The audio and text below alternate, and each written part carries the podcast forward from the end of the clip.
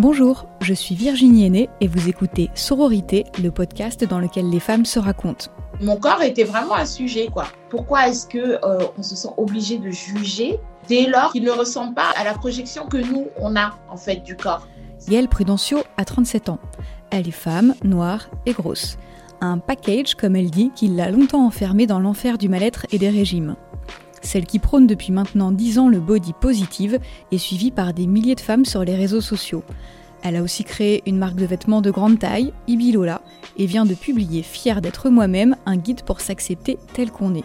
À cette occasion, elle raconte son parcours au micro d'Ouest France.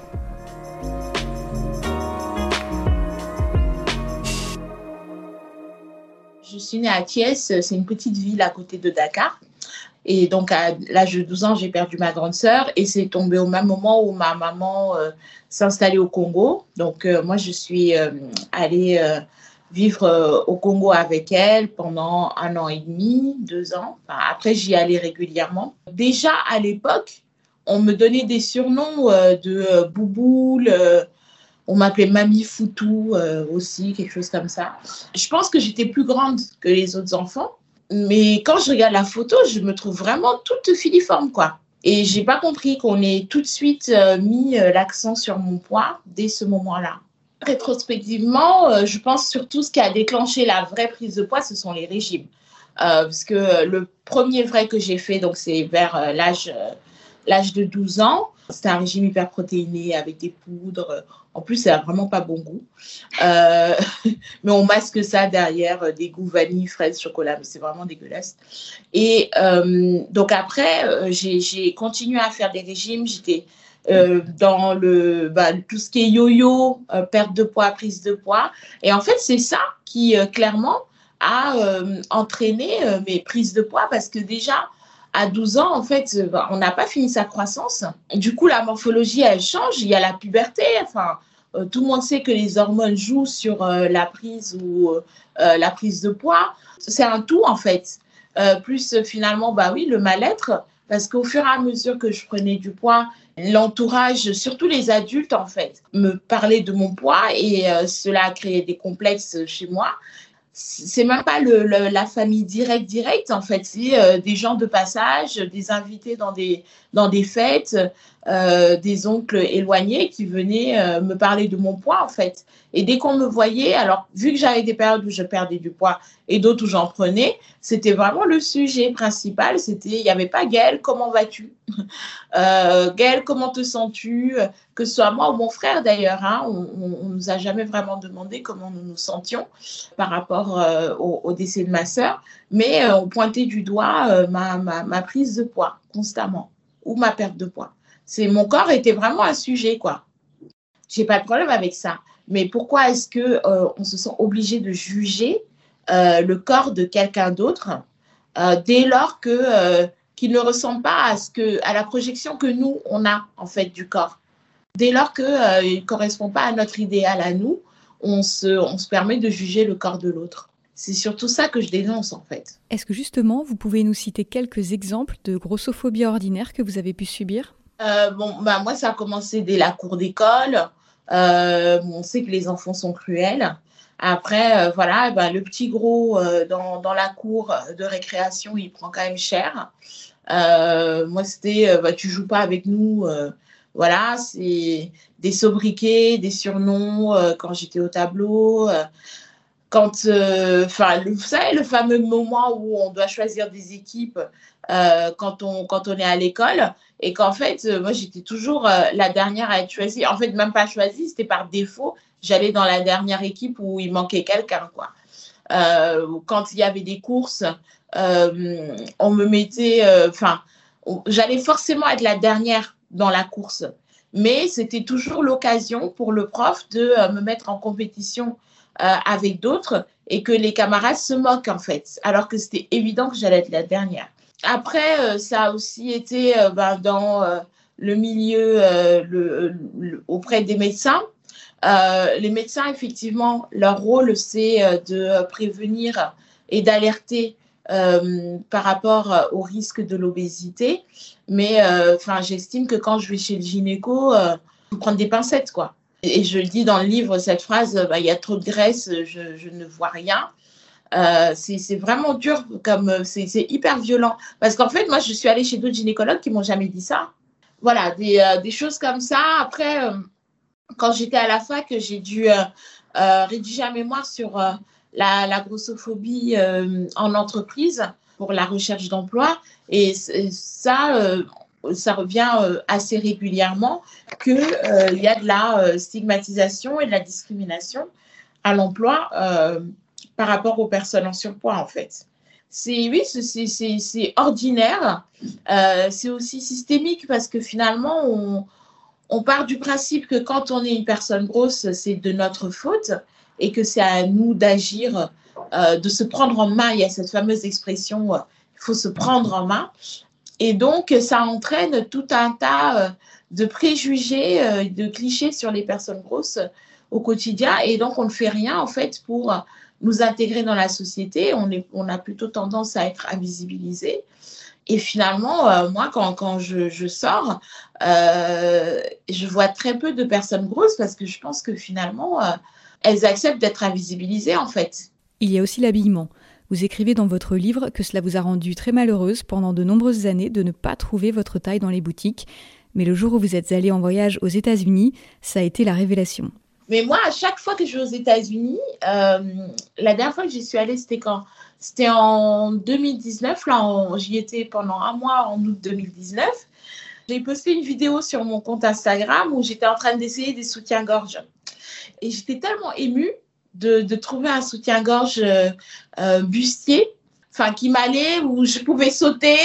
Et en fait, c'est vraiment une révolution et une révélation d'aller aux États-Unis parce que tout est pensé là-bas aussi. Il y a la grossophobie, il y a aussi des discriminations. Mais ils ont aussi pensé d'un point de vue économique parce que c'est pas une société, on n'est pas dans une société qui va en perdant du poids en fait. On est dans une société où les gens sont de plus en plus gros. Donc, à un moment donné, il faut aussi compter avec ça. Et aux États-Unis, il y a aussi eu cette vision économique qu'il faut intégrer les personnes grosses dans les propositions de vêtements. Et moi, voilà, j'ai la chance de pouvoir voyager souvent là-bas. Je me sens libre, vraiment. Ici, je suis à l'aise parce que moi, je suis bien dans ma peau. Mais quand je suis aux États-Unis, c'est le level puissance 10, quoi. C'est après ce voyage aux États-Unis que vous avez créé votre blog qui met en valeur le body positive. J'étais déjà inscrite sur les forums depuis 2003 à peu près, parce qu'en 2003, j'ai vraiment fait mon dernier régime officiel à l'époque. Et j'avais repris du poids et je m'étais dit non, mais là, je suis fatiguée, je suis tout en train de perdre, de reprendre. Et si j'essayais d'apprendre à m'apprécier comme ça et arrêter de me battre en fait contre ma morphologie. Et j'ai découvert les forums parce que je cherchais des chaussures en pointure, comme je faisais 43.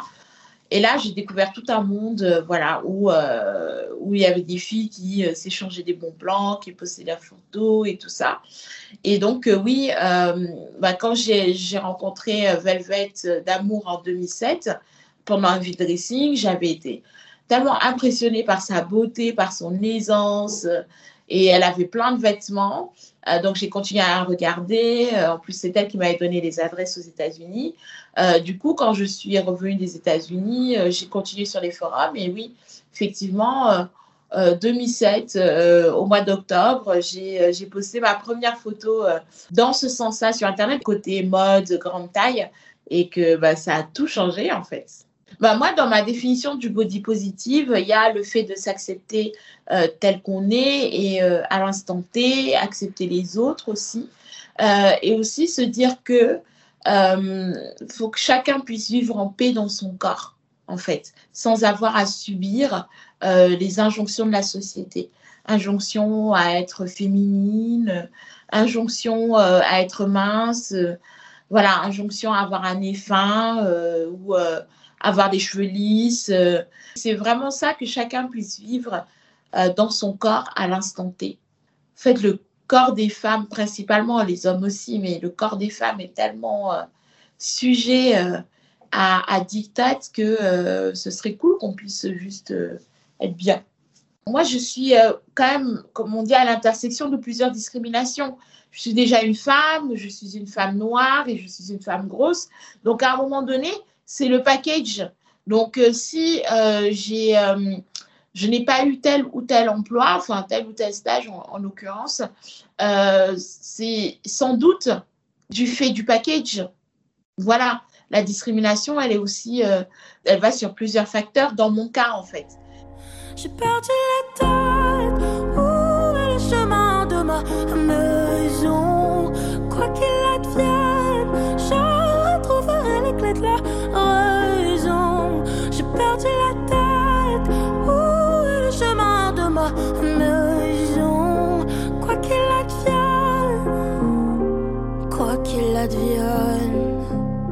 On vous a aperçu aux dernières Victoires de la Musique, sur scène, aux côtés de la chanteuse Yseult, elle aussi très engagée sur le fait de rendre plus visibles les femmes noires et grosses. Je suis encore très émue, j'ai pas encore réussi à écrire sur mon blog à ce sujet parce que c'est vraiment un moment qui m'a chamboulée déjà d'un point de vue personnel parce que Yseult, je l'ai vraiment rencontrée quand elle avait 16 ans, la première fois qu'elle a joué en public, voilà, elle était toute jeune, toute hésitante. Et après, on s'est suivi au fur et à mesure des années. La Nouvelle Star, j'ai suivi un peu. Puis, depuis 2-3 ans, là, qu'elle est revenue. Et c'est déjà émouvant pour moi d'être là à sa première victoire. Parce que je dis première, parce qu'à mon avis, voilà, hein, ce n'est que le début. Donc, à titre personnel, c'est déjà très, très émouvant. Et en plus, oui, d'un point de vue politique, c'est une prise de position que je salue à 100%. Parce qu'elle a vraiment réussi à transmettre et à retranscrire un certain nombre de messages qu'on n'entend pas, qu'on ne veut pas entendre. Il n'y a qu'à voir hein, sur les réseaux sociaux, sur Twitter, certains commentaires, certaines personnes aussi qui parlent du fait qu'elle est privilégiée parce qu'on la voit là aux Victoires de la Musique, mais en fait, personne ne connaît le parcours d'Yseult, je crois, hein, concrètement. Elle est indépendante, hein, elle a fait ce choix-là, parce qu'on a tellement voulu la mettre dans des cases que non, quoi. Elle a pris ses ovaires et elle a décidé qu'elle bossait en indépendante et ma foi, elle s'en sort vraiment très bien. Et c'était génial d'être là, de vivre ça parce qu'en plus, moi j'ai eu des personnes qui m'ont dit « Ah mais on t'a pas vu ». Je dis « Mais c'est pas moi qu'il fallait voir, c'est l'ensemble, c'est la scénographie, c'est le message, c'est la prise de position, c'est la beauté de ce moment-là et voilà, et d'être sur scène pour vivre ça, vraiment c'était fort quoi. Tout à l'heure, je parlais d'intersectionnalité et en fait, quand je vois par exemple avec le féminisme aujourd'hui, notamment féminisme 2.0 où les femmes racisées ou les femmes grosses sont souvent occultées de la question féministe, quoi, alors qu'on est censé être ensemble.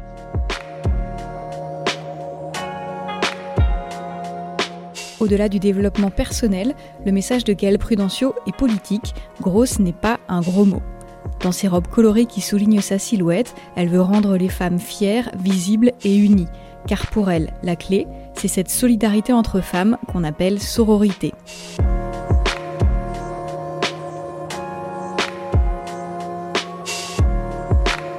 Retrouvez cet épisode ainsi que nos autres productions sur le mur des podcasts et aussi sur notre application Ouest France. N'hésitez pas à nous mettre 5 étoiles si vous avez aimé ce programme.